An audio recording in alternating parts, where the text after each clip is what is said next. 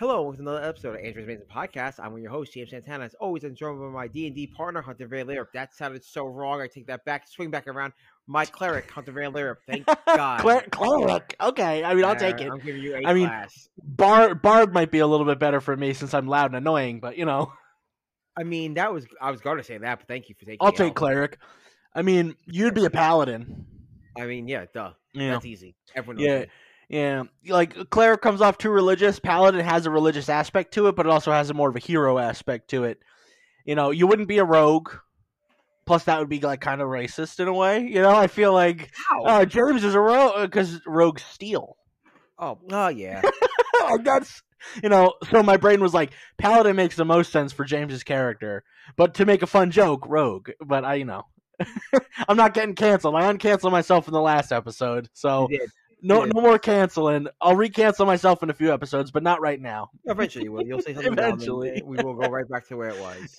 i don't i don't say anything that would get me officially canceled No, it's God, just like funny canceled It's, it's, it's our running joke that we've had forever. That we need a. T-shirt that says hashtag Cancel Hunter. no only when i get into the industry and once people know it's like an actual joke and not like an actual movement because i don't want to get canceled.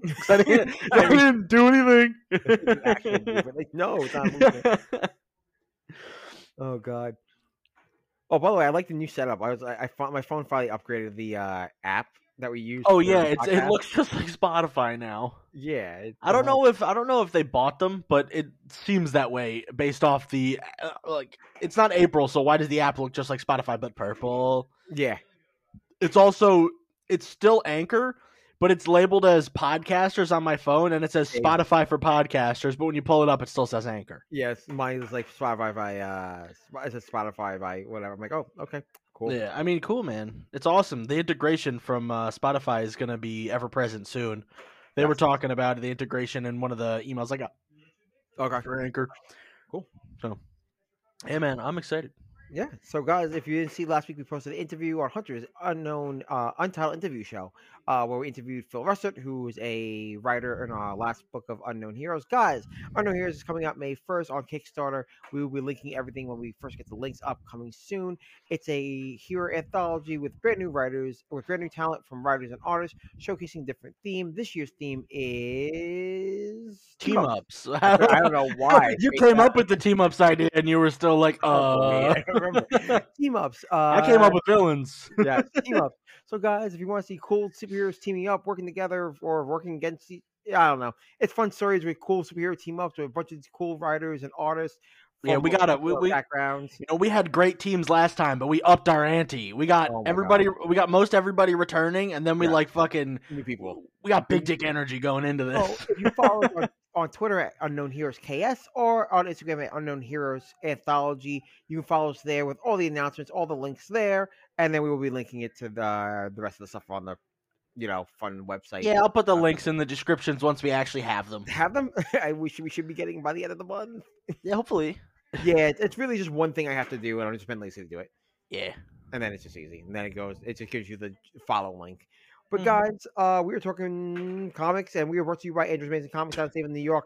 Uh, now let's start the show for some news. First, Chip Zdarsky posted some teaser art for his and Marco Checchetto's current run on Daredevil coming to an end. Quote, maybe August 2023. Um, so it looks like uh, Zdarsky's coming off the book after. To be fair, so everyone that doesn't know, like if you're reading Daredevil currently, it's only on issue like 13, 14. Yeah, they Um, rebooted. They they always relaunch after every like mega Daredevil event. So it was uh Man Without Fear. It was Chip Zdarsky was writing. There was Man Without Fear. Um, then it was Daredevil again, and then it was another event, and then it was Devil's Reign, and now we're in this run. He's been uh, Chip Zdarsky's been writing Daredevil for the last five years, six years. I think so. Yeah, his new run started in 2022. I Uh, after Devil, after um, Devil's Reign. But I before for- yeah. forget- So I forget when two- the original Daredevil, how long ago that started. Not the original. no, but- well, yeah. Let me look that up real quick because I do want to. I'm looking it up now. I got you. Yeah. Okay, got it. Good. Uh, yeah, it looks like from 2019. Yeah, he's been running it for a while. Yeah, I mean to be fair, we had a little bit of a gap for comic books, but only by a few months. But yeah, he's been doing from 2019 to 2023. yeah. So Has been little Mister Zdarsky, my big man. Yeah, so that's the whole thing. So if you guys are like Yeah. looking at the numbers, numbering, and going, oh, it's he's why they canceling his series at like 13, 14, whatever's going to end up being at. It's Nah. not. Mm, Yeah, the first book he did ran for 36 issues, and then he had the five issue spinoff and the Devil's Reign event. So he's at least 50 issues deep plus the new run. So he's going pretty hard. I actually probably have to go back and get all that. I can't, dude, just wait for the omnibus to come out. I don't want to because I have I already have those rain. Oh, okay, yeah, that, yeah, because uh, they, they did like the Ven omnibus from yeah, no. uh, what's his fa- from Donny Cates, which had uh, included King in Black and Absolute Carnage, but none of the spin-offs, just the stuff he wrote. Yeah. So the Daredevil um, Chip Zdarsky omnibus will be one through thirty-six, Devil's Reign, uh, Woman Without Fear, probably, even though he didn't fully write that one, and then uh, whatever he finishes up with with the second bit. No, I get it. it That's it- the probably that's the one I'll probably scoop up. That's fair because I do, I do, I, I kind of do want to like get his entire run. His, he has done a great job. Oh, sorry. Um, then more just posted up Nightwing against Toku Hero. Sorry, Nice, I'm sending it to you right now because so sounds good. Um, I get distracted easily by Toku nonsense. Mhm.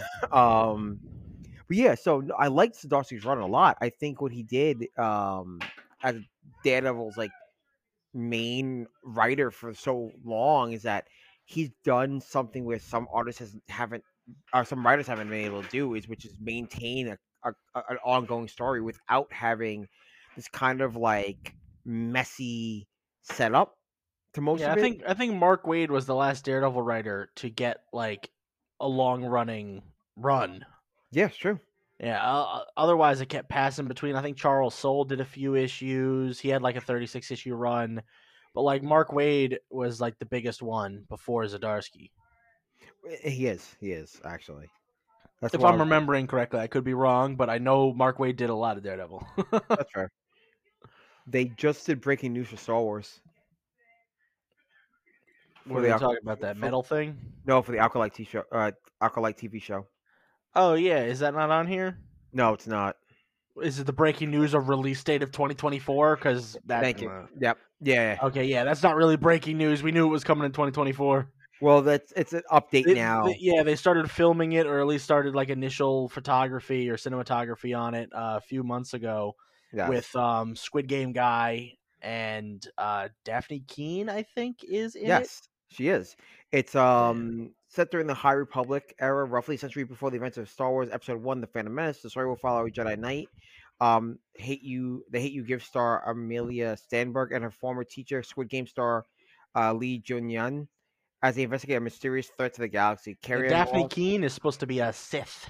Yeah, Carrie Ann Moss and Dafne Keen will appear in supporting roles, and Keen is hinted at as shows heavy focus on the Sith. Yeah, boy. This is gonna be interesting because this is gonna be the rise of the Sith in the new canon. Yeah, So I'm excited to see what they have in store for us with uh, this cast, which is fucking nuts. This looks good. I don't mean like I didn't mean to cut off the Daredevil stuff, but like oh No, no, stuff. it's yeah. I mean, the Daredevil stuff is coming to a close anyway. I mean yeah. It's uh, sad. I mean, I mean, every book has to come to an end. You don't want to overstay your welcome because then you end up repeating story beats. I Oh, yeah. feel like as great as Venom was from Donny Cates, there were a few arcs where I was just like, "This again? All right, here we go." Yeah, it's true. You know? I I agree with you. There, there, that happens all the time. You know, yeah, and uh, I mean, look at Dan Slott's Spider Man. I love it, but man, did it hit the same beat every six arcs? yeah, but sometimes that works for a certain story. It, it's it's for Spider Man stories. That's yeah, why. like you can go back and redo certain things for Spider-Man, and it works each and every time. Yeah, Daredevil requires a strict amount of like Christian guilt that uh eventually you run out of things to guilt him on. Yeah, and it At gets least that you've already covered. Yeah, it does get boring. I mean, Daredevil, uh, Chip Zdarsky's done a really good job at keeping this Daredevil run very fresh. Yes, yes, he has. Throwing him in jail, replacing him with Elektra, Devil's Reign, obviously, you know, and Kingpin is just a clear cut, fucking awesome villain. Oh, absolutely, And Don, I feel like Donny Cates really knows how to write him. he does. Oh yeah. So, yeah. So now he's on Krakoa. Well, that's great. That's a great part of it. Has he appeared in any X Men books? No, this is the first time. Which X Men book was it? Oh, He's uh he was in um Devil's Reign X Men.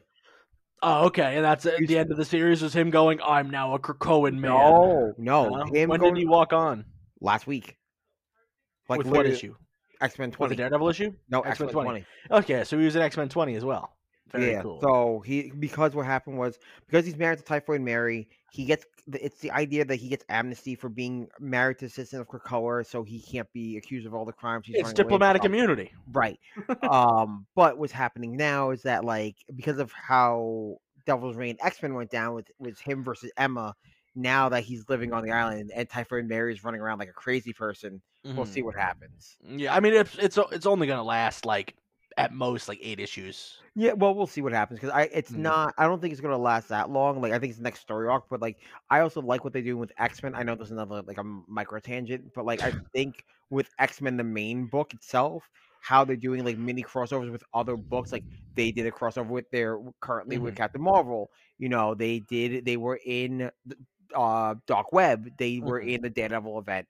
You know, I think the X Men, Gerry Duggan X Men, because he writes all the crossover tie-ins also for the other books, is what the X Men should be right now. It's like Mhm. you have Krakoa with immor- Immortal X Immortal X Men, and all the other stuff, and you have Sinister going on right now, which is fantastic. Um, but then you have this like, oh, and then your X Men being superheroes will be just an X Men, and go have fun. Yeah. You know, so I like that a lot. So sorry, micro tangent, but I want to see a Daredevil X Men crossover where he has to invade Krakoa with the hand, with his fist. Sorry, with the fist. That'd be pretty interesting. That would be that that should be like the final um arc for Daredevil, like Daredevil versus the X Men or something. It's Or, called, the- or you can set it up like a like a like a what is it? Uh, Matt Murdock v Krakoa or something like that. Like yeah, a, like an old fashioned court case. the next the next story uh for Daredevil is called Isolated, and it's him with the because now he carries the, the shield of U.S. Agent with him Mhm. at- when he fights. So like, it just says it has that cracked and him like in the bloody mud and uh bloody snow, and it says Mhm. Isolated. So who knows? Interesting. Yeah. So and then we have uh, coming in August will be the next event. So we'll find out Yeah. more later on this year. So I, I feel like it's not even going to be an event. I think it's just going to be like, um, just a finale, like, like twelve issues, like with a banner that's like Devil's End or something like that, where it's like the like like Dead Man Logan, where it was like an Right. event book in quotes, where it was like the God. end of a character, but it was just a twelve issue story. what's the whole thing? I do think, and, and to be fair, it's not like they're getting rid of Daredevil. This No, I- no, Chip Zdarsky's just getting off. Yeah, right. That's phrasing. You want to repeat that one? Oh no, time? he, he did sex criminals. I don't repeat that. Yeah, um, that's the whole thing. Like he definitely is like he's leaving the book, and I think that, and we were talking this off mic and stuff, and and today, and it does seem like he's doing this on his own accord. This isn't a we have to do this because you are bogging down the books or your book's not selling. Let's wrap your stuff up. This is kind of like, dude, you've been on this book for five years, and he's like, I'm done with my story. I'm leaving. yeah, like and I'm not gonna and I'm not gonna play into your your Daredevil Reborn era stuff when the show comes out. Yeah, I think what we have for like our idea for a Guardians book, I think we only have like four or five volumes, like twenty five issues. We're children, and we we. I Have mean, we. No, but like we, but five volumes is twenty five issues is not really that much, minus the event nonsense that we have in our heads because that's always fun. But like, I only have like a twenty five issue Guardians run that I could think of. I mean, obviously your ideas are still in your head, or we haven't thought of certain ones, but Well, you know, I only have like 25 issues I want to do currently. So I get it. Like when you're out of ideas, you're out of ideas. Oh yeah, and sometimes you just don't want to like not everything. but you don't want to always use all your ideas at once, or like Yeah, because like, you know, y this idea that just is missing one thing that you're just going to force, you could wait 2 years and then an event could do something to one of the characters that makes your idea better. Yeah, exactly. Yeah, Exactly. sometimes it's just timing, Yeah, That's all it is most of the time. you know. So I'm excited to see what uh the Hive Mind boys have planned for Guardians. But I also hope that they don't step on our non-existent toes because we have some cool ideas, but I feel like that they're like obvious ideas for certain aspects, and I'm like, oh, we're gonna get scooped. We're gonna get scooped. I know. I I don't want someone to come in and just scoop our idea. Oh, not not that we put it anywhere, but still, no, no. Jason thinking and such. I know exactly. Sorry, there's a thing I see that you, you were tagged in. Oh, from uh, our boy. Yeah, from our boy. Is it another promo? Yes. Oh, By the way, yeah. you guys should check out our promos from uh our story cover for in Unknown Heroes. It's under my account or uh, uh Hunter's account, or you can follow us at Toku USA Studios on uh, Instagram. You see all the promo stuff for stuff coming out. It's wild. Yeah, man. Gaff knows. Gaff really knows what's up. I gotta fucking repost it because it's so good. it's so good. I hate him so much. you hate him, but you love him. I know. He never Yeah. disappoints. He's our scamp. He is. All right, let's get on to some more news because we got plenty to cover. Kind of. Speaking of Daredevil, though, let's keep the Daredevil train rolling. Yes. Michael, I'm going to butcher this last name, Cuesta from Dexter and Homeland fame, is attached to direct the pilot episode of Daredevil Born Again for Disney Plus. All right, so Hell yeah, dude! Dexter's crazy good, except for the last season, but we don't talk about it. yeah, But then they, they made a reboot season, kind of, which was better. So you know, right. exactly. So and I've only seen a few episodes of Homeland, and I I've heard good things. So I'm excited for like this guy who covers like serial killer shows and like government crime shows to do Daredevil. That sounds awesome. Oh yeah, hundred percent. I mean, it's just the first episode, but still, it sets a good precedent. You know, It does. It does. I think. especially because it's going to be 18 episodes. He could easily come back for like five or six episodes. You know, Oh yeah.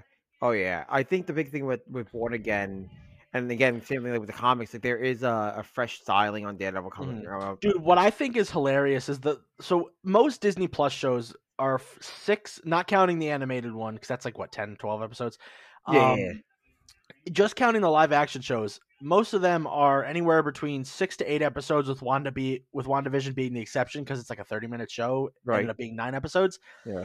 i like the idea that daredevil has 18 episodes and my brain is just thinking every six episodes will be an arc and they're basically just making a daredevil movie trilogy because they couldn't do it prior because netflix had it I mean, true. it comes because like every six episodes comes off like a movie if you're watching the um the MCU content. Like Moon Knight is six episodes. That's like a little movie, you know. I mean, Right. it's a limited series, but it's Yeah. like what they would do for a mo- with a movie with expanded little bits.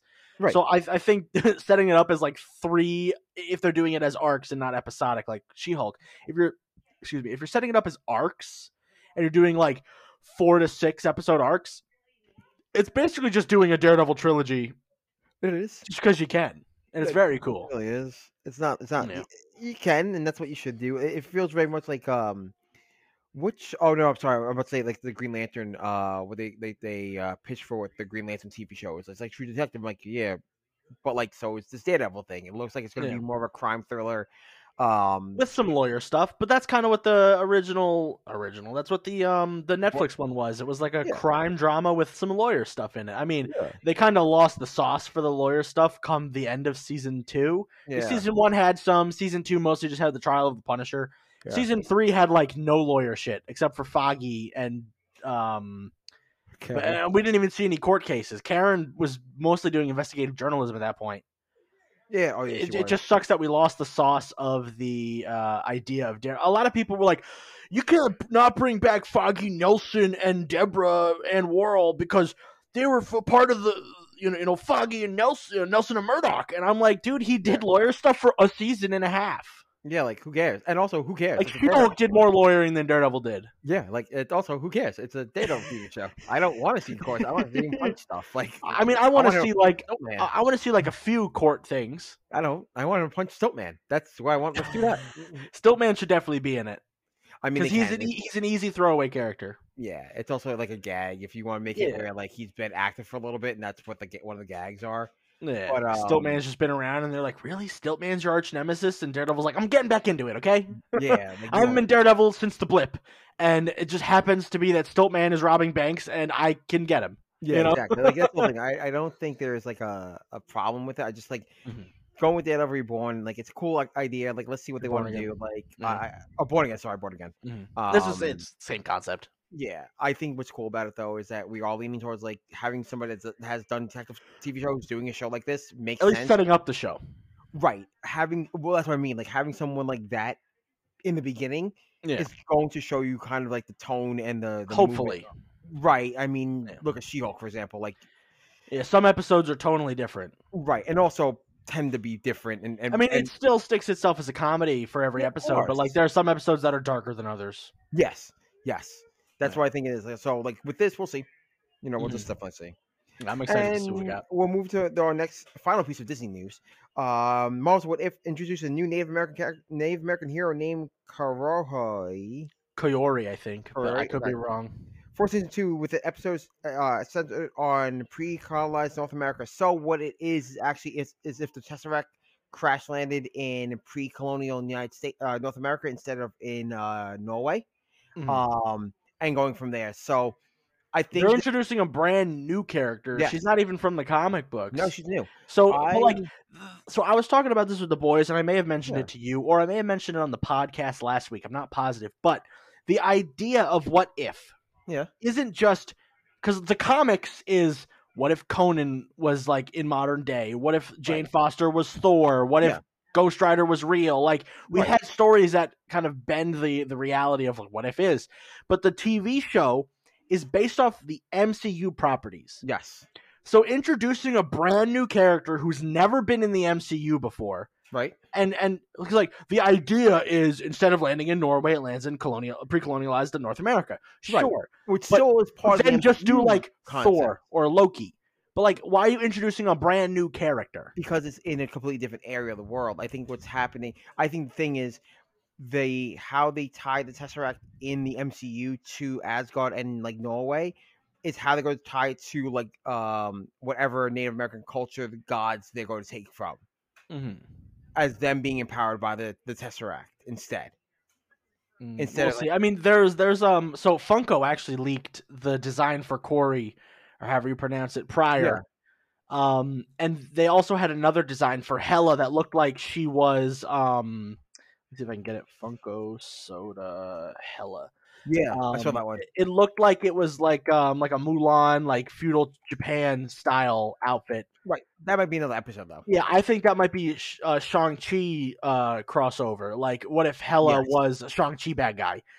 Because even like even like the artwork on the soda can makes her look like she is from like like it, it's it's not a Norse god. You know what I mean? Well, it's fine. Like I think this with the again, I think what they're doing with it, if this is a any indication of what season two is, besides the the one episode that we know is a layover from season Yeah, one, and then we also know that there's a sequel to Captain Carter episode coming. right? So outside of those, I think what's really good about this is that they are leaning into the idea that these are what ifs, like truly like the old school. Era. It's not just like oh the symbiote went to someone else. No, this is like the symbiote went to someone else, and like what happens now.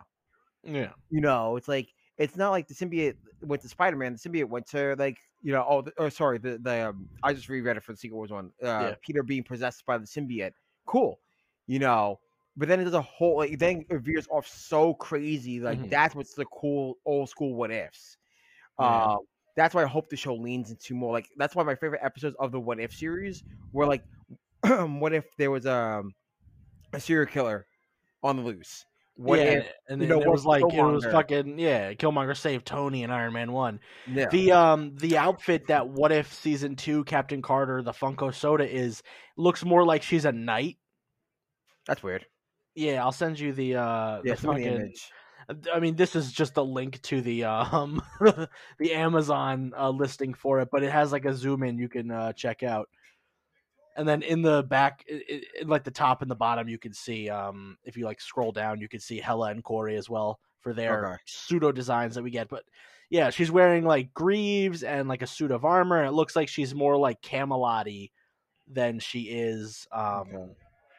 Than she is Captain America. Because if you look at like the other it. Funkos uh, pop, she doesn't have the armor, and we know what Captain Carter normally looks like.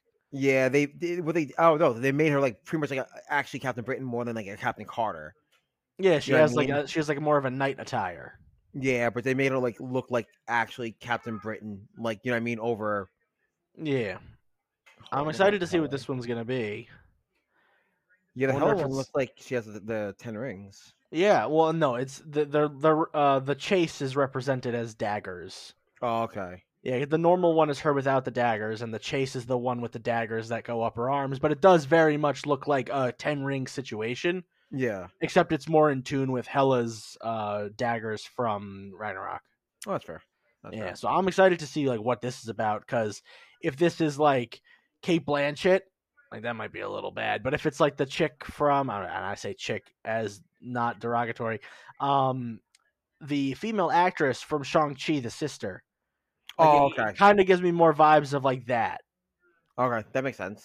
Yeah, well, because it's a feudal. Like I just don't want them to be racist. You know. I know. Well, Well, like, like, don't pull a Matt Damon in the Great Wall. You know, like, don't just be like Matt Damon's here, and you're like, to why? Tom Cruise last time, right? Like, I mean, but, but that, that was a white savior thing as opposed to like him being born and raised there. You know. no, no, you weren't. Like, no, you absolutely Yeah. weren't. so, but yeah, man, I'm excited to see what they got cooking for season two. of What if? Uh, that's actually one of the things I'm excited about, just because it's good, like popcorn, like Yeah. content. Because like it's not in, not super duper important to the larger MCU. No. It's animated, it's easier to digest, and it's just like Party Thor. Like that's a fun episode. I You know what I mean? episode. I know because you don't like fun. But then we have like the, the Yellow Jacket murder mystery and the fucking what is it the the, the Ultron like with Arm with Arnim Zola proper like that was cool. That was cool, actually. Yeah, it's like there are a couple cool episodes like the Captain Carter episodes obviously very cool, very fun, and that's the the biggest standout character they created for whatever reason. Uh, hey, it happens, man. Yeah, It absolutely happens. yeah, it- it- so much so that they showed up in a live action movie and the comic books. Yes. absolutely. Yeah. A lot of people are like, "Man, Marvel really loves Captain Carter, huh?" And I'm like, I mean, I guess. I, know, like, I guess it's just it's Hayley Atwell, so yeah, Who doesn't love her? absolutely. All right, let's get into our weird piece of news that I have no other information about besides this.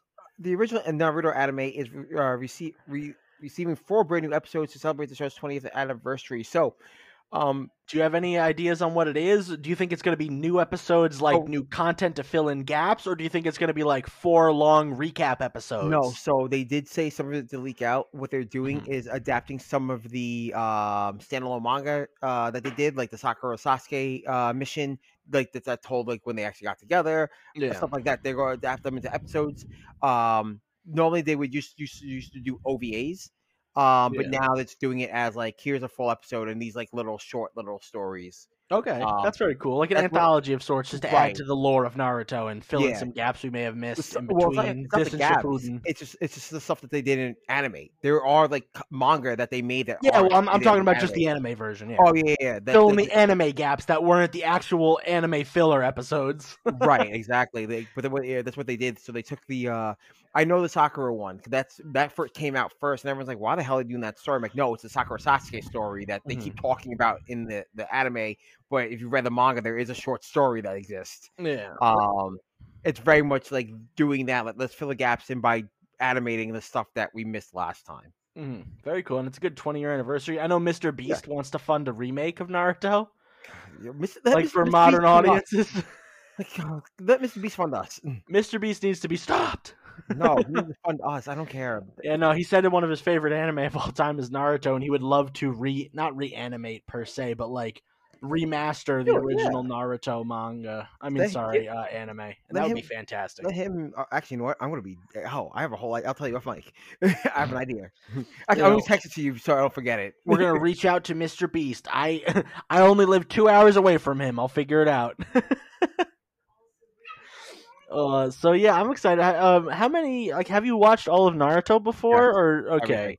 I've watched I've- every single episode. I've only seen every dubbed episode. So because Shippuden stops at a certain point, but the video games are dubbed and they continue the story from there. If like if you watch all the dubbed Shippuden content, it leads up to uh, Naruto Ultimate Ninja Storm four, the last bit, because they don't cover they don't fully dub the Ninja War. No, Because by the time they were finished dubbing like the beginning of the Ninja War, Boruto was coming out, so they had to switch teams. Which is crazy. That's an interesting idea, but I don't think that'll do anything. I'm taking a swing. do whatever you want, man. Take a swing. hey, Mr. Beast, we heard you wanted to make Naruto. Here's not Naruto. Take a swing. Doesn't matter. Take a swing. hmm That's fucking funny. So yeah, I'm I'm excited to watch more Naruto. It's always good to pop it on every once in a while, even if not everything is dubbed. Nah, I, I, I'm actually. Boruto's taking a hiatus. It just got announced Good. that the anime is taking a hiatus so they can actually catch up on proper content instead of just doing more and more and more and more and more filler. Yeah, I. Uh, I can't. Naruto ha- is the besides like One Piece, but One Piece doesn't have that much filler because most Well- of One Piece is just super long from the manga. Yeah. Naruto has actual seasons Yeah. of filler. Yeah. which is is mind boggling. Like I, like, I mean, Bleach that too. Like Oh, Bleach Bleach is a terrible offender as well, but at least Bleach is consistent. Yeah, well, they did it with uh the Bount arc is uh Mhm. all filler. Yeah, for Bleach. Yeah. Yeah.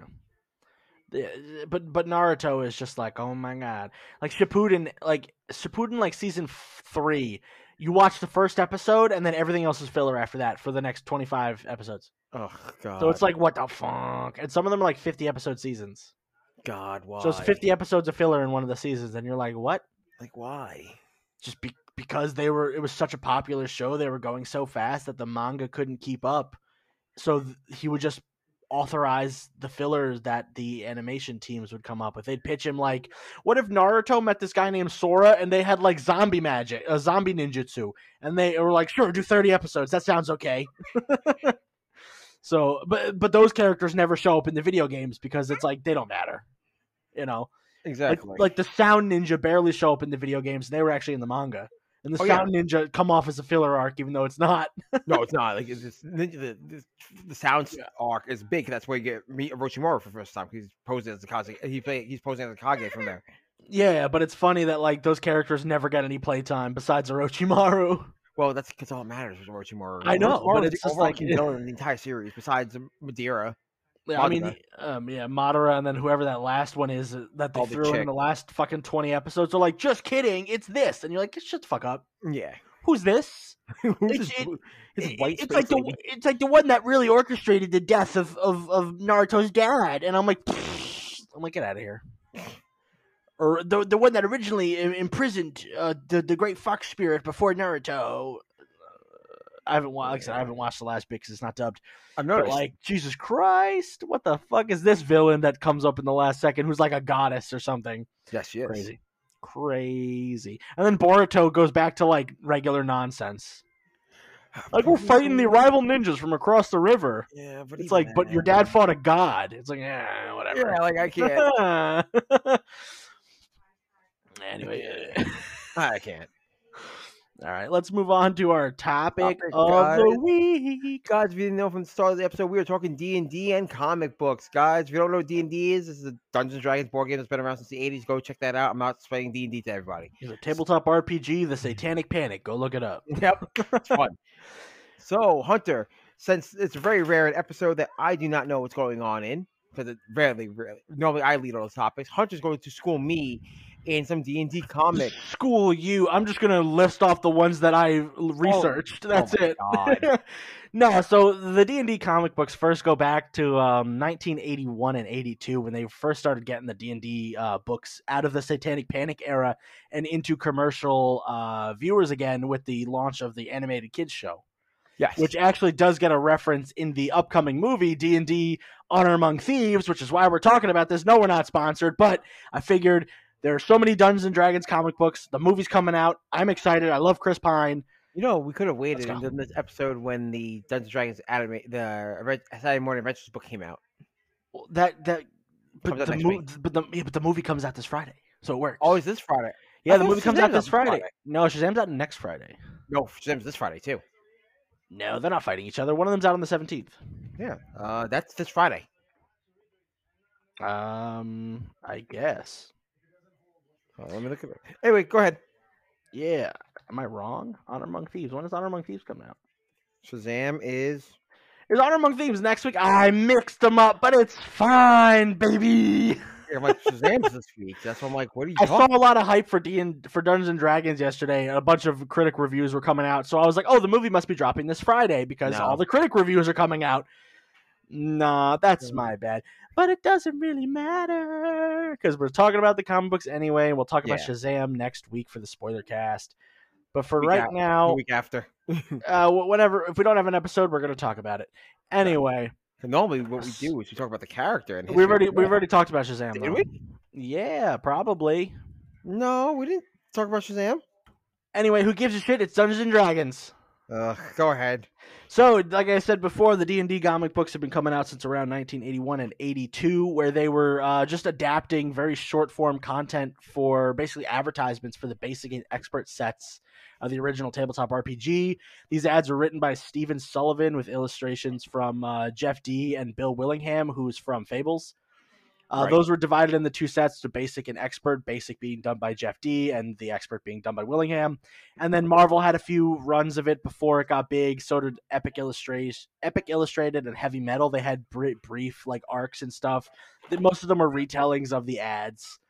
And then in 1985, publisher uh, Planeta de Agostini is a Spanish language adaptation of the D and D animated television series. I just figured I'd mention that. Yep.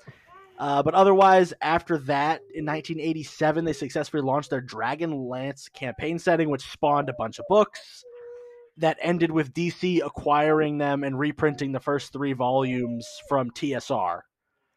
What's And TSR? then TSR is um what's the acronym? It's not giving it to me. Oh, Tactical Studies Rules. oh, from the the book. The Yeah. okay. Yeah. So then uh, DC Comics eventually picked it up around uh, 1981 and continued to publish them up until um uh where is it? 1994 when Marvel got their hands on it again for the Dragon Strike board game. But DC published just under 100 issues running from like I said 88 technically 87 to 91 with Advanced Dungeons and Dragons the redo redone of the Dragonlance, Forgotten Realms, which is what most people know, and Spelljammer, which is like kind of like a sci-fi esque kind of deal. Each one ran from 36 to 15 issues, and then DC Comics had their final uh, story, which is written by Barbara Kesel, and it was an adaptation of the first three books of the Avatar series in the D and D campaign setting, labeled Avatar: War of the Gods. And then Marvel picked it up for Dragon Strike, which was only like an oversized one shot. Uh, we got another little bit in the 90s for a few more issues when they released Baldur's Gate to coincide with the video game.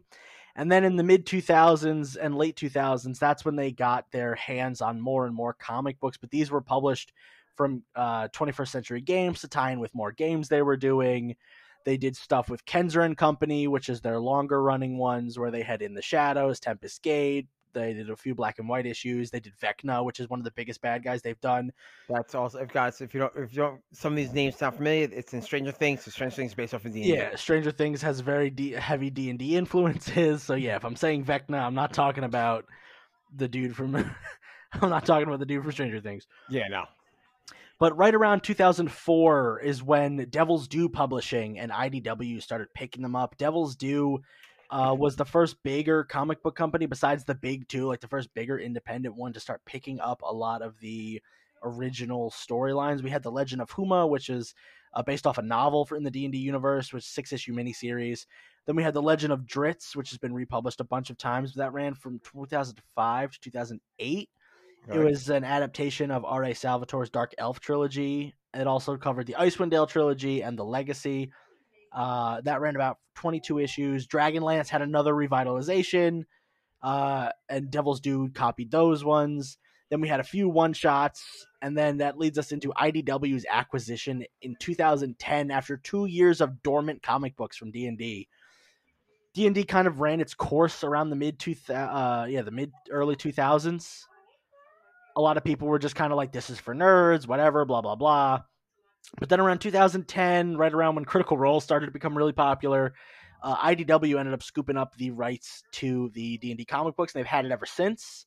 Right. They've produced the regular D and D book, which ra- which lasted 16 issues and ran about two years, and then they've had just smaller miniseries with Dark Sun, Legend of Drizzt again, but some Neverwinter stuff, uh, more Forgotten Realms, Baldur's Gates, Shadows of the Vampire, which was um, oh man, which was when Jim Zub started, Right. and he did um, oh man, uh, it was it was Curse of Strahd uh, with the vampires. And then it gets into what we've kind of seen where we've seen rick and morty versus dungeons and dragons which was a crossover with oni press and they got an official rule book as well. And then me and you saw witness to Darkened Wish, Infernal Tides, and At the Spine of the World, and currently Mindbreaker, which are the current IDW uh, D&D comic books. Most of them, especially the ones written by Jim Zub, follow a very similar cast of characters, um, with most of them making appearances in the actual canon content for D&D, but most of them just making cameo appearances outside of the larger D&D uh, storyline from 2012. Okay, that's not bad. That sounds interesting, actually. It's just like um, because you brought up Critical role before, like Mhm. the comics just seem like it had like a all a long form version of like the campaign just put to That's exactly what that's exactly what it is. So Yeah. the I'll get to the critical role stuff soon. I just want to finish up the actual D and D content before we get into people making their own D and D content, turning it into profit essentially. Yeah. So like I said, the first original crossover for D and D that came out in comic book format was the Rick and Morty D and D crossover. They had two graphic novels and like I said, the core rule book. The second one was called Painscape. Jim Zub did those. Um, and then the other official dra- uh, Dungeons and Dragons crossover we had was Stranger Things, which crossed over with Dark Horse Comics, written by Jim Zub with Jody Houser, who does the Stranger Things comic books over at Dark Horse. Yeah. That lasted about five issues. It was a miniseries. And then there are some stuff coming out, like a Webtoons book that's not out yet, and a children's book that isn't out yet, that are official D and D content. Right. But as of right now, they are yet to be released. okay, that's not bad. Yeah, so now now let's kind of break down what's going on in the the world of expanded D&D content. Like expand and but like l- l- unlicensed D and D content technically. Yes and no. So Critical Role now is technically unlicensed. So Wizards of the Coast put out this thing recently where if you're making D&D content like using their stuff and you're monetizing it, then own you have to they they own it. They own everything you do. Yeah.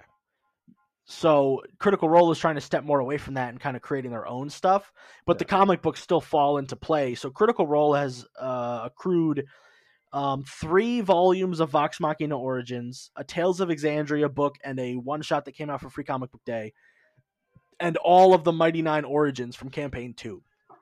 So Critical Role, for those of you who don't know, is um, a bunch of voice actors: Matt Mercer, Sam Riegel, Liam O'Brien, Travis Willingham, uh, Laura Bailey, Marisha Ray. Oh my God, Ashley Johnson and Taliesin. Oh my God, I'm gonna forget his last name. Taliesin Jaffe.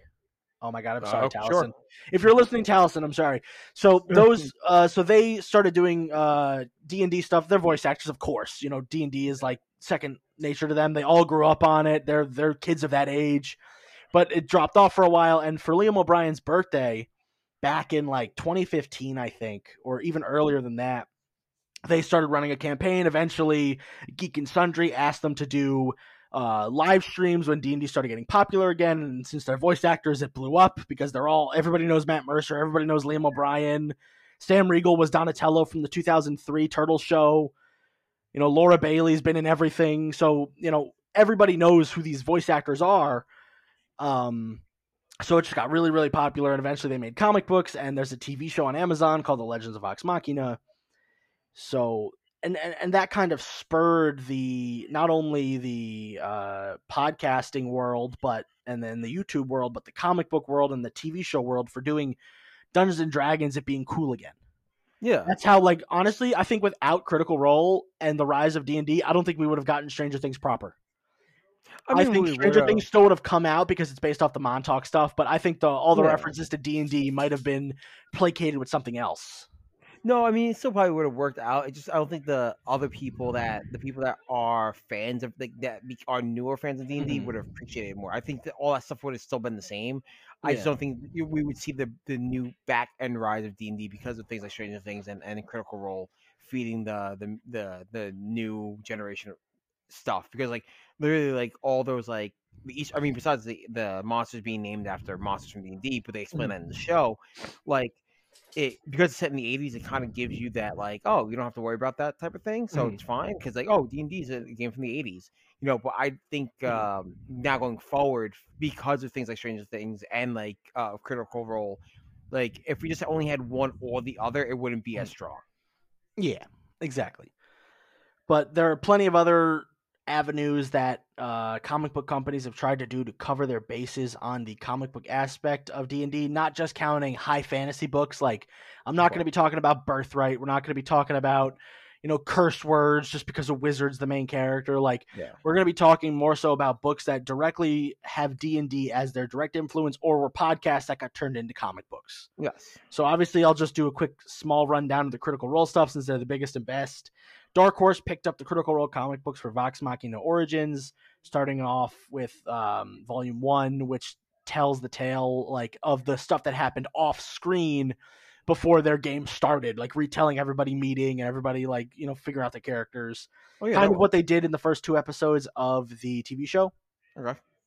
and then it became an adaptation of the actual game eventually not the comic books but the show uh, Right. eventually they did a sort of mini series in on the uh, critical role channel called tales of exandria which was like a bridge between um, campaign 2 and campaign 3 so they could so matt could have time to create the world. So they made a comic book off that. That was about six or seven issues.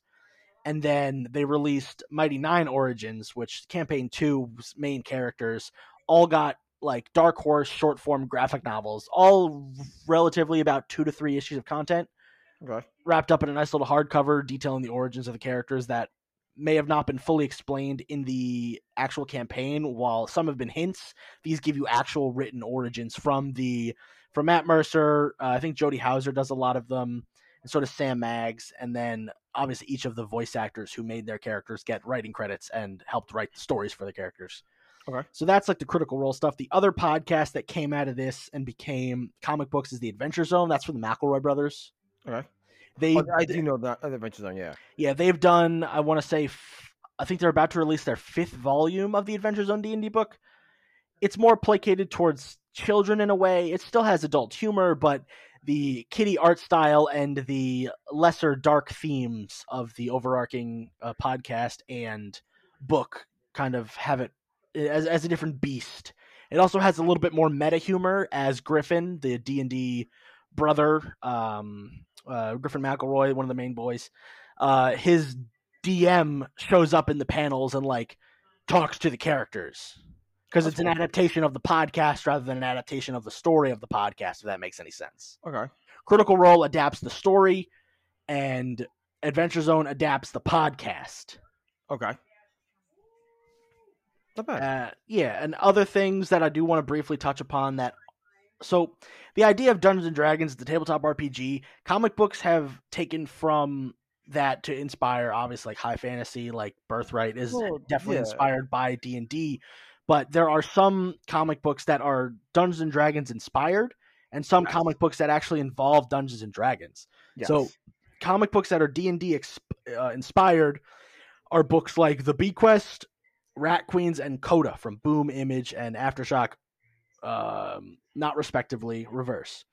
But how Oh. did um how I know what to call it? I know is 'cause that was like literally a dungeon campaign that he wrote and that he turned into a comic book. Yes and no. So the Bequest from Aftershock uh, is a story. I want to make sure it's Aftershock. Is a story um, from Tim Seeley that is not a, a campaign per se, but Mhm. is all of his characters from his D and D campaigns in one book. Okay, yeah, yeah, that's what I mean. Yeah, I know it- in the back of the issues he had like the the character build sheets. Yeah, so it, it's characters that he made for his games that he threw into a real world fantasy tale where his D and D characters get sucked into the real world because someone's going back and forth, blah blah blah nonsense, cool stuff.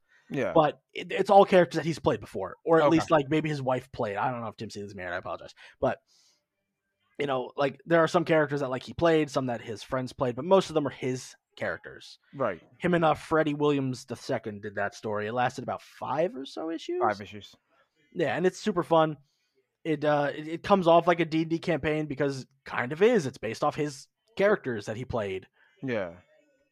Uh the So, other you say so, Coda. So you say Coda. What's that one? I, Coda's I remember from seeing it. yeah, like, Coda's from Cy Spur and Boom Studios. Okay. It is mostly uh, just a high fantasy book, but it is uh, heavily inspired by apocalyptic versions of D and D. Uh, Spur has said that it is uh, Lord of the Rings meets Mad Max, but Right. he's used the character in D and D before. Okay. That's so why they- I bring it up. yeah, that's what I'm saying. Yeah. It's not necessarily D and D inspired like Bequest, but it is like a character he's used in a style yeah. of yeah fantasy world. Yeah. And the last one that I'm going to talk about that is less so involved with D and D, with one exception, is Rat Queens from Image. Yeah, but say Um, like that's not, Rat- is it? Though? Rat Queens, Rat Queens is not a D and D book, It's nor not. is it character. I mean, he uh, Ryan Ferrer, I think, is the creator of Rat Queens. Um, I'm sorry, Kurtis J. Wiebe, and then um, Ryan Ferrer uh, did that one. Uh, though he's they, they've used a character or two in a D and D campaign before, but this one is more directly tied to D and D because of the promotion uh, and the covers that they do are all references to D and D core books with like the the outlines and the images in the middle, and it comes off like a campaign of five friends playing as like elves and and, and just doing fantasy nonsense All right. So like i said it's less so d&d but more so inspired than some other books like there's classes like one of them's a paladin one of them's a cleric one of them's a wizard barbarian like it, it's obviously like a d&d book but it's not dungeons and dragons if that makes any sense No, no, I gotcha. yeah, it's a higher fantasy than most Yeah. but, and also it's like sexy fun as well Well, yeah. Yeah, and, and then the, the the one caveat to this is um is Quest Aside from Vault Comics and Brian Shamir. Uh, it is not necessarily a D&D book, but it is the idea of what does the tavern do in D&D. Like, Yes. heroes come and go from the tavern, but what if the tavern was the story? Yes. So that's why I included it on this list because it's aside from the quests. yeah. You know, like when your re- your adventurers go to the the pubs, the pubs are like the, the idea of D and D is a lived in world. Yeah. So like if, if if you if your game chooses to just stay in one town for literally the entire game, or you have one of your create like the DM run the entire campaign as the game, and in one like city, then you know you'll come across recurring characters in the tavern, like the weird orc bartender or the weird goblin chef. Like, why are these Yeah. characters here? What do they do? What are their backstories? Sometimes they're throwaway characters that the DM makes up on the spot. I'm Of guilty of that. But sometimes they're fleshed out characters like ex- old warriors or old D and D characters. Like one of the orcs that I used to use in my uh, bars was a character that I played in one of my first D and D games. Where I was like, eh, after he finished his quest, he just he used all the money to buy a bar, and now he lives there. Like that's you know. So quest aside, kind of has that vibe. So that's why I wanted to count it as somewhat of a caveat. And uh, so so let's kind of move into the realm of um, actual D and D comic books itself, whether they're adapting a story or they're um, written by Jim Zub, but it's a Marvel comic. I know, I know, I know that one. I read that one. So Champions, yes. a, in volume five of the Champions, there is a uh, it is called Weird War One. Right after Infinity Countdown, uh, they come back and they're all transported into like a fantasy world. I haven't gotten to fully read this one, so I don't know if they're transported into a D and D book or if they're just thrown into weird Weird World. And since Just thrown into Jim- Weird or- World. yes, but since Jim Zub writes D and D comics, he made it like a D and D style thing. But like Miles is like the rogue, uh, Kamal is like the paladin, uh, the barbarian is Brawn, and like that new character that has like the wings. She's the um. Oh my god, she's one of the Native American characters. I'm blanking on her name, but she's like the druid because she can transform into animals. So that one's just mostly just because Jim Zub was also writing Champions at the time. Yeah. So he's like, let's do a D and D thing. yeah, it works. It was Yeah, actually really good. Yeah, oh, I like that one. That was really fun. From what I, I read the first issue because I needed to know what it was about, but I forget all the characters. Uh, because just I, I, I'm- I, after the first volume of Champions, I was kind of out. Because right when they aged up Cyclops, I was like, I was like, get me out of here. You're out. yeah, I loved Baby Cyclops. But let's get back into the last one, two, three books on the list that are actually Dungeons and Dragons books. Let's start off with the one that just is there. It's Teen Titans Go, roll the dice. What? So Teen Titans, uh, the DC released a Teen Titans young adult graphic novel, um, where the Teen Titans just play D and D, Okay. but it's Teen Titans Go style. So it's dumb, it's fun. Robin is the DM, and he's upset that nobody knows how to play Dungeons and Dragons, and they're all just making a fool of it. So he's trying to like run like a really hard, really serious campaign, and nobody gives a shit. So at, in like the last like ten pages or so, he decides to like embrace the chaos, and it gets really fun, and they all end up enjoying it. Whatever. So that's just a nice little throwaway book that I wanted to just mention. Because like it is actual D and D inside the uh, comic book. They're like rolling dice. They're like talking stats. They're making characters. There's a scene where a character dies, and I think it's Cyborg. Like his character dies, and he just writes like Junior next to it, and he pops back in because he's like, "That's not fair that you killed me." You know. So that's kind of like a fun thing that uh, D and D people do when they get pissed off at their DM. That's okay. But uh, the last two books are kind of bigger deals, but not like huge because they're kind of niche because they're D and D. Yeah. Uh, one of them is the last session from Mad Cave. This came out, I want to say, last year or the year before, and it is a game that was never finished in high school that these college students want to come back and do now to finish up their last session. But one of the players brings their girlfriend who's never played D&D before and she ends up ruining the game. So it's kind of like a teen drama meets Dungeons and Dragons fantasy where they have to resolve some issues like you know, oh, you're just gonna bring your girlfriend along and she's just gonna play, but she doesn't know the the lore, she doesn't know how to play, she's just gonna be here. Like that's just because everybody's had that happen to them before, where yeah. you know someone gets a girlfriend or a boyfriend, and then since they want to be included more, you invite them to play, and then they just don't know what they're doing, and they kind of just throw off the vibe. That's kind of what that book embodies, like a real session. Right. Yeah. Which is And- life. Yeah, exactly. And the final book that I want to mention before I open the floor to you is Die from Image Comic Books. That is a like legit adult hardcore Dungeons and Dragons comic book, but with a comic book twist on it where the character the players in the game or in the comic book get sucked into the world. So it, it, it ends up being this wide sprawling thing. So when they were kids, they got sucked in as well, but one of them died in the game and they like never came out. Yep. That's what it So was. they they all return back to try to finish the game and see what happened to their friend, but then it ends up becoming like a deadly game of like cat and mouse. It's uh, written by Kieron Gillen, so if you know their writing, then you know you're in for a treat. Yep. And there is actually a, a game coming out for it that's tied to it. Ooh, that's cool. I did not know that. Yes. That's very. Is it a video game or like part of Tabletop RPG? Tabletop RPG. Ooh, very fun. Good I job. think, I, I think I think it's already out actually. Hmm. Yeah, I think it's already out. I'm gonna pull up die real quick just because on image. But yeah, uh, so yeah, Image Comics did that one. They did about 20 issues. I don't know if they're still going, but I know they did 20 issues. Oh, it's over. They already finished it. Yeah, it is. Here we go. In the 90s, six teenagers disappeared into a fantasy role playing game. Only five returned. Nearly 30 years later, these broken adults are dragged back to discover the game isn't finished with them yet. Kieron Gillen and Stephanie Hans, award winning critical hit series, is collected in single beautiful oversized hardcover volume. Yeah, they released uh, 1 through 20 in a big hardcover. Yeah. But yeah, so it is like if you die in the game, you die for real. Yeah, it's like Jumanji. Yeah, it's Jumanji, but for Dungeons and Dragons. Yeah, pretty much. Yeah, man. So, uh, is there anything that you want to mention or talk about, or you have any questions about? I know you're not really too well versed in the Dungeons and Dragons kind of aspect of the uh, comic. You, you barely read the D and D comic books. Mostly, I yeah, no. Yeah, no.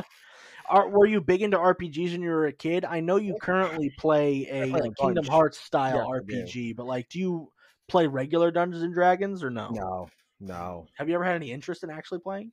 no, no. I um, only reason like I I, I like role playing games in general. Like I like I think I like I like Mm. role playing games, just not Dungeons and Dragons. I'm not a fan. I'm not a big fan of high fantasy.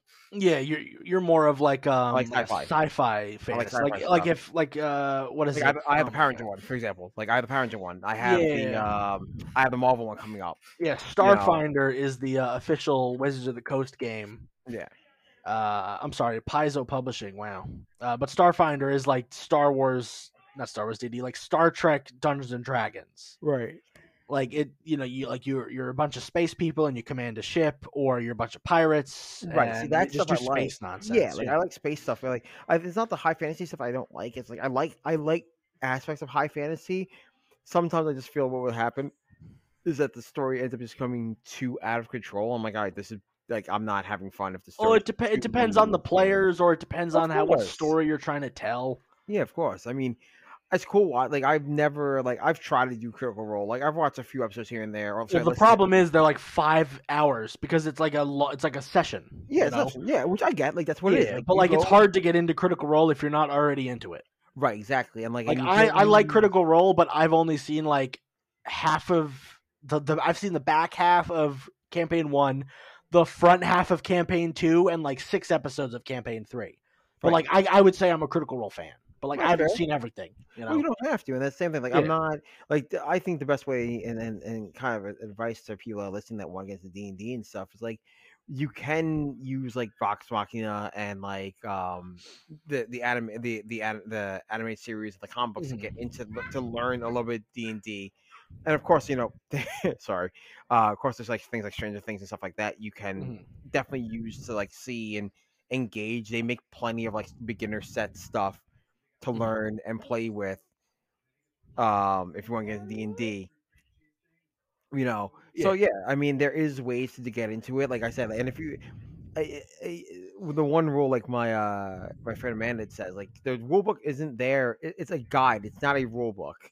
You know what I mean? yeah, it's mostly just there to be like you can use this, but you can also just like do whatever the fuck you want because it's a made up fake game. right. The stat, like the only thing, like really, what's good for is stats. Like I just, um, yeah, it's good to have stats and rules is good to have, but like you can make up anything you want creatively. Right. I um I just got the expansion for the Power Zone. My wife got me one for uh, Valentine's Mhm. Day, and then I had pre-ordered the Cosmos expansion, Mhm. uh, which gives you new Ranger colors and stuff like that. And there's a bunch of stuff I saw, and I'm like, this is amazing. Yeah. You know, but you can tweak things. Like there's some stuff I like in there, some stuff I don't. Like I don't like. I'm not ever going to use the zero G fighting combat style, but it's there in case I need it, or like the sword mechanism build. I'm like, no, I'm- Yeah, or if someone else wants to use it, it's there. you know, yeah. It's there, and there's rules to follow. And eventually know. Nebulon will be there. Right? we'll, we'll we'll figure that little fan book out as like a as like a backer reward or something. yeah. But no, it, it, like I said, D D is a fun game. Like I like. sorry, You like the aspect of a tabletop role playing game, like or just role playing games in general. I like yeah. role playing games in general. Like, Yeah, I think they're currently. I'm playing, uh, I'm DMing a Monster of the Week campaign, which is like Scooby Doo and Supernatural, um, a role playing game. You know, I, I pitch up these monsters that like attack teens or like that kidnap like a teacher, and then my players have to figure out why they were taken, what's going on, solve the mystery, save the people. Like yeah. it's D and D, but in a monster like my favorite like mystery genre stuff. that's fair. It's like R.L. Stine and D and D had a baby. That's, That's weird. kind of what. Monster of the Week is. So that's what that's the one I'm currently playing. But I've dabbled in Dungeons and Dragons for uh, at least the last uh, what is it 2023 almost 10 years now i've played since 2015 give or take I, when i was a kid i tried but i never got into it until 2015 That's fair. yeah some things are just hard to get into with the wrong crowd Well, of course, and again, like when it comes down to role playing games, you have to have people that want to play with it. You know. Yeah, that- you actually have people that want to play Dungeons and Dragons. You don't want to have your friends who want to hang out and be silly. You know, Yeah, like, like, you it's cool do to that. do that, but you know, like I, I did, I, I hosted a Star Wars Dungeons and Dragons campaign, Right. and me and my buddy Alex were super into it. But Right. we didn't have any other players to play with that like were big into Star Wars, so obviously we invited like we invited his fiance, we invited Courtney, and we invited my boy CJ. Yeah. And while they do all enjoy Star Wars, they're not like terminally into it like me and Alex are. So I'd make these references, and like Alex would be like, "Dude, that's so cool," and then CJ would be like, "What the fuck is that?" And I'd be like, "Well, here we go." And then you know I'll explain this like character, and CJ will go, "Oh, so I can't kill him?" And I'm like, "Technically, you could, but no." Yeah. like, you can't kill Anakin Skywalker. Like you're not allowed. If you want to try, you can, but make a swing. Yeah. It's not, gonna, it's not gonna bode well yeah, like. I would introduce like canon characters because that's always so much fun. Like I had a few characters that I made up that I do want to throw into a Star Wars book eventually if Marvel ever lets me get my grubby little bits on them. they won't but- let you. Nothing that's not like already there, except for Afra because she's gay Indiana Jones. Dude, they make up characters all the time. Do they? Yeah, dude, every fucking comic, dude. You're like ridiculous. Of course they make up characters. Look at the High Republic. Get out of town. Oh yeah, I mean every character's new. so yeah, I mean, and I wouldn't say like if I ever get to write bounty hunters, I'm gonna put like the one character we made like as the main character. No, I'm talking about like in a cantina scene. I'm gonna put him in the background. Like that's what I'm talking about. When I mean put him in the, the comic book. That's right, Marvel. That's what I'm talking about. Trust me, let me write Star Wars. Uh, I'm definitely not gonna make an Ortolan bounty hunter a main character. Nope, not me. No, no, not you, Hunter Rambler. Max Max Rebo with a gun, not me. oh God. Just wait. so yeah, so like you know, me and Alex were terminally into it. So like we'd get really excited to play, and like they were excited to play as well, but they didn't like the fact that I would introduce like Kit Fisto because we were playing during like the Clone Wars. I'd introduce Kit Fisto as like a mini boss because they were playing as like bounty hunters. Right. But I was like, technically, you can't straight up murder Kit Fisto. You can beat him up and you can Yeah. damage him, but like, if you defeat him, you can't chop his head off. Like, because we're playing in the canon right now. Well, that's you know- that's the, the that that's goes back to like something I've said before. Like that's the playing in the uh, a world of rules. That's their change. Like you- it should never. Yeah, you can change canon. certain things. No, I'm not saying like canon, like to start. I'm saying like because the way I had the story written, like Kit Fisto shows up at the beginning, and then Yeah. there's a scene that happens during like one of the episodes or one of the movies that they are that the characters that we had were going to interact with, and Kit Fisto happened to be there. So it's like you technically can't kill him right now because he's part of the overarching story, you know. Yeah, and I didn't want to like rewrite anything. Well, that's you being lazy. That's different. Nah, I mean, but like there were some characters that I was like, you can kill this guy, like he sucks. Like, like get Uh, rid of him. Yeah, lazy. Yeah, but then I incorporated characters like Greedo because I love Greedo. Well, yeah, I know you do. Yeah, I made Greedo like a main character in the in the thing. Like he'd always pop up, like oh look, it's Greedo every time. Like they'd go to a new planet. Greedo was like, hey, well, yeah, and that's again, that's the the, the fun of of D and D, and I think that's or, or a lot of tabletop RPGs. Like again, we, we're talking about D and D in general, but there's plenty of tabletop role playing games that exist that you don't have to get into D and D that do the same exact concept.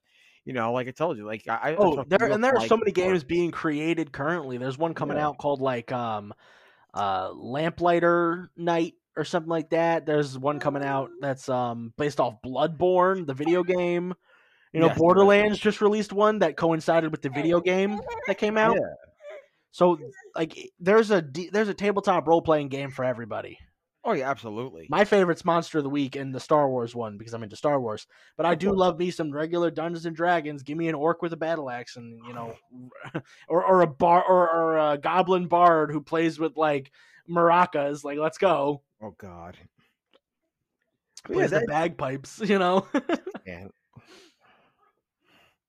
Yeah, that's pretty much it then. Uh, nothing crazy. It's guys. If you want to try D and D, there's plenty of local shops that host D and D pickup games. Um, check out your local comp shop areas and stuff like that. They'll always have something. Yeah, I know Uh, Brothers Grimm over in Long Island has one, and there's one that's by me called um, I think it's called Your Favorite Game Shop. And Okay. you can go to those. They'll host pickup games. They host weekly things. Like if you come in on like a Wednesday, and some of the uh, some of the, uh, I'm sorry Tuesdays, they have the Adventurers Guild, which they have like a host of DMs that like let newcomers come try D and D, and you can Oh, come back weekly and keep playing. Yeah. So like they have plenty of like D and D as much as as intimidating as D and D sounds It's on not. paper. If you sit there and listen for like ten minutes, you'll figure it out. It's not Exactly. like it, it's you just get six dice, you roll them, you see what the outcome is. To be fair, I do. Harmon have- Quest did a really good job of explaining how to play it, but they played it poorly. If that makes any sense. No, I get it. I uh, I always make the same uh thing to my brother-in-law every time we play. Like, which dice do we need? yeah, so but like Monster of the Week uses something called the Apocalypse system, which is just two d sixes. yeah. So like they, they just roll two d sixes, and if like if it's like nine or above, it's a success. If it's like six or below, it's like a fail. Like or not a fail fail, but like, you know you can adjust it. But like then regular D and D has the six dice with percentiles and the d twenties, which is what you see in most iconography for Dungeons and Dragons. I have the other ones too. D20. Yeah. Yeah. I have those actually. Yeah, and there's some games that just play with like 64s, and you're like, just play with these ones. Like, I mean, like, the caltrops, like the, The fucking Marvel one plays with three d sixes. Yeah. Oh, we got to play the Marvel one soon. I'm getting it when I'm getting the full book when it comes out in Hell yeah. August, and then uh, uh, yeah. September. August is a role core book, and then August. Mhm. August, I think August is core book, and then September is the first expansion, which is the Kang uh, Dynasty. That makes sense. Uh, so I And talked about a bunch of my D and D games that I've played. Uh, what have you played? You're you said Power Rangers, but you're I know you're currently in like a Kingdom Hearts game. Do you want to talk about that or No, that was No? it. No. no. Sorry, Mike. I tried. no. no, no, because there's nothing I can really talk about. Like it's nothing crazy. It's just like No, but a- like you know, it's an altered game set in the Mm. Kingdom Hearts universe. That's cool. yeah, that's all. That's exactly all it is. There's nothing more I can talk about. Like that's literally what it is. I There's didn't know if you wanted to share a fun story. You know, I was going off about nonsense. I wanted to give No. you opportunity to talk about your D and D game. No, like I, I'll talk more about like the really the big thing I want to talk about like eventually later Mhm. on is when I get the uh the Power Ranger one. I'm still like in the process. I bet I have the books. I haven't started the game yet. Yeah. Um, I got the core book, and like I said, my wife got me the uh expansion for fall or for Valentine's Day, so I read that over, and that was really cool. And then I got the I just got the PDF of the Cosmos uh Cosmos to the Stars or something like that. It's called Mhm. um, which gives you a whole bunch of stuff and that that geared me up to do a lot more because it gives you more villains because I am Yeah. bad at making up villains, Not, like stats wise. Uh, but, also all things considered, Power Rangers villains are like wacky. Like this one's a taxi cab, but this Yeah. one's like the Emperor of Prism Space, and you're like, what the fuck? yeah, like like sometimes Power Ranger villains are obviously the one-offs, but like Ecliptor, but then you have like the fucking garbage like can. Like, right. yeah, yeah, it's like yeah, you have like Pudgy Pig, and then you have like what's that? You know what I mean? yeah, yeah. Like you have, like you have. Scorpina, I think that's what her name is, and then you have Zedd, and then you have Pumpkin Patch. Like, okay, th- this one's obviously an outlier. Yeah, exactly. That's that's exactly what that Yeah. is. So yeah, no, it's cool. Like the new stuff coming with a bunch of stuff, so I can't wait to play that when it comes out.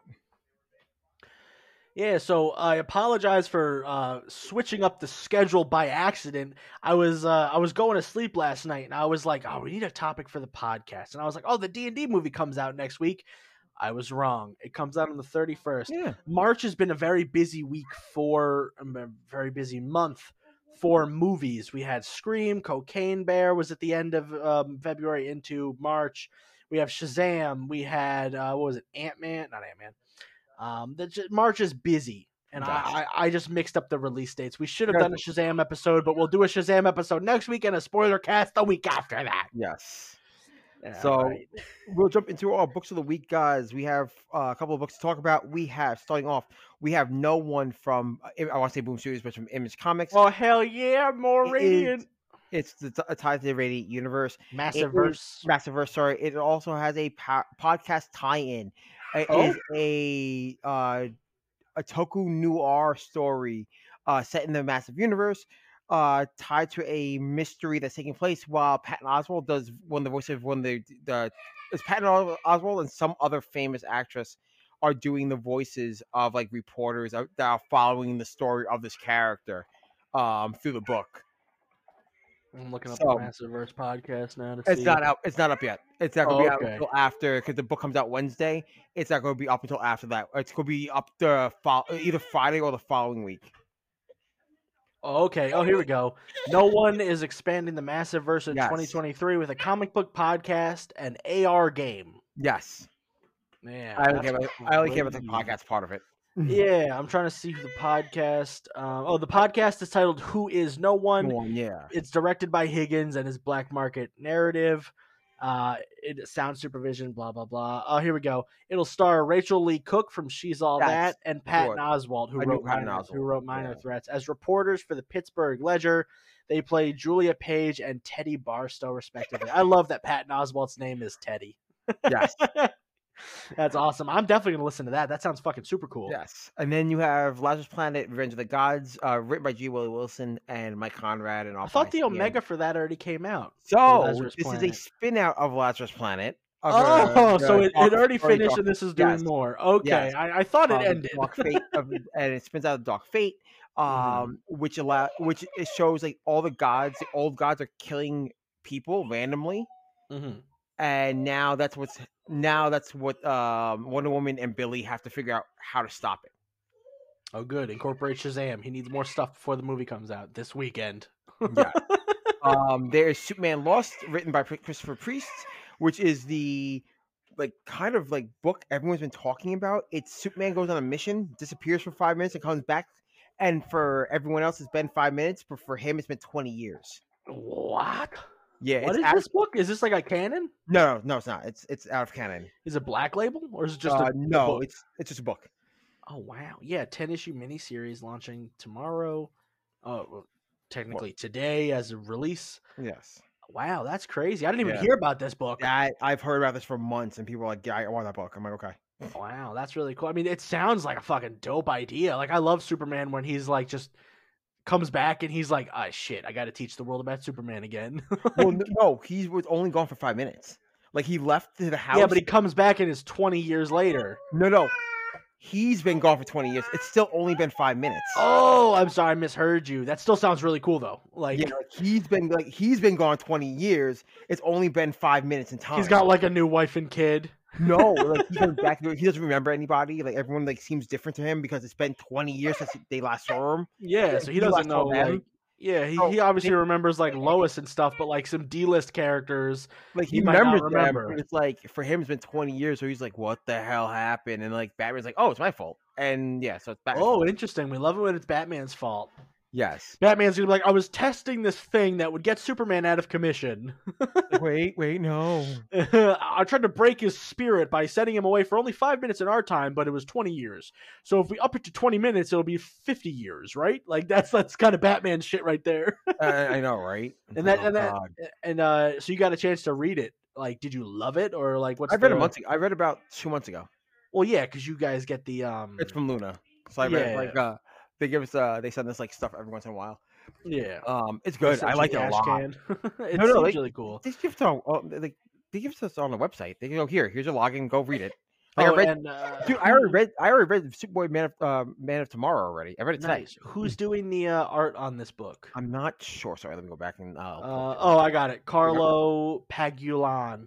I'm sorry if The butchered art's your last cool. name. They also It's- help with the plot. Good job, Carlo. yeah, and it, it's Christopher Priest who wrote it. So Yeah, well, Priest is a crazy person. He we love Priest. I like We love Chris Priest, but you're crazy, man. some of the stuff's really good. Some of the stuff I'm not crazy Yeah, about. like I loved their Deathstroke, but I did not care for too much of their um uh US Agent book. But that's because I don't know who the US Agent is, so I don't know if That's it was fair. like a hardcore piece on US Agent.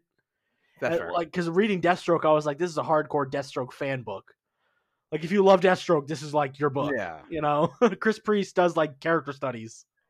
And then uh finally is Hellcat, written by Christopher Cantwell. This new oh, this the one with the ugly logo. yes. Uh, yeah, we, we- love our up and coming nobody, Christopher Cantwell. We, we love him. I'm glad they got another book. It's crazy. Uh, some names, some some new names pop up and they, they're here for a minute and they're gone forever. It's crazy that he keeps getting books at Marvel this with his no experience on Doctor Doom. So He'll never live it down. I can't wait Yeah, to one day speak to him and tell him that we're stupid. Yeah.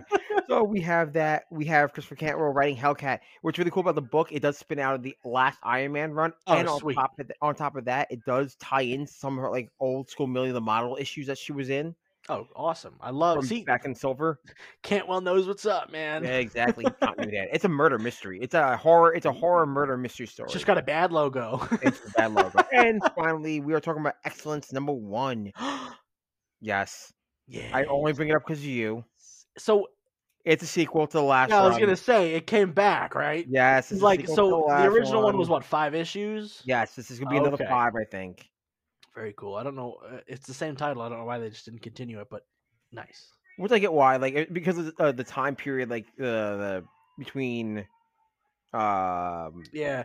Now tell me, does this one talk about Krakoa? No, One they day. s- they said the uh, the X-Cellent books will never they will never be part of the. uh They don't have to be part of it. They just have to mention that X Men have their own island and they're not invited. Yep. Nope. Because they, that they're not allowed to be part of the continuity of Krakoa. Is it because they're too just fucking weird? Yeah, that's why.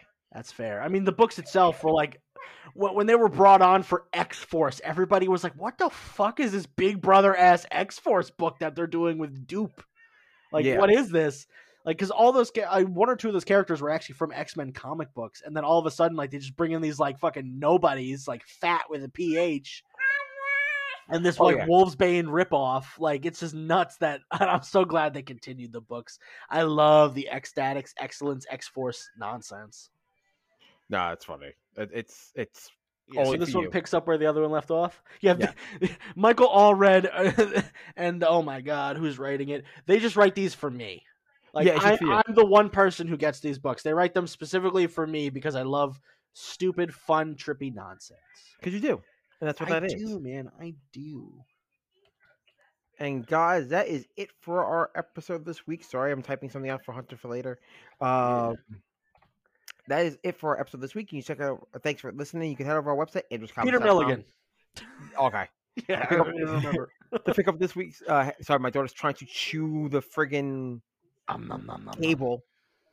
We Uh, love to check out this week's previews, re- previews and new releases. Follow us on Instagram at Androids underscore comics, the podcast Instagram at Android's Amazing Podcast, and Twitter Android's Amazing for update uh, news. Don't forget to subscribe, leave a review, and share with a friend. And as always, support your local comic shop and have a nice night, guys. Enjoy. It's gonna be like crappy for the next couple of days, so bundle up and uh, listen to the podcast and catch up. Yeah, sounds good. the the person who's running through all the episodes and they're on issue uh, episode sixty. We see you. Keep going. Yes, and thank you. yes, and thank you. All right, guys. Peace.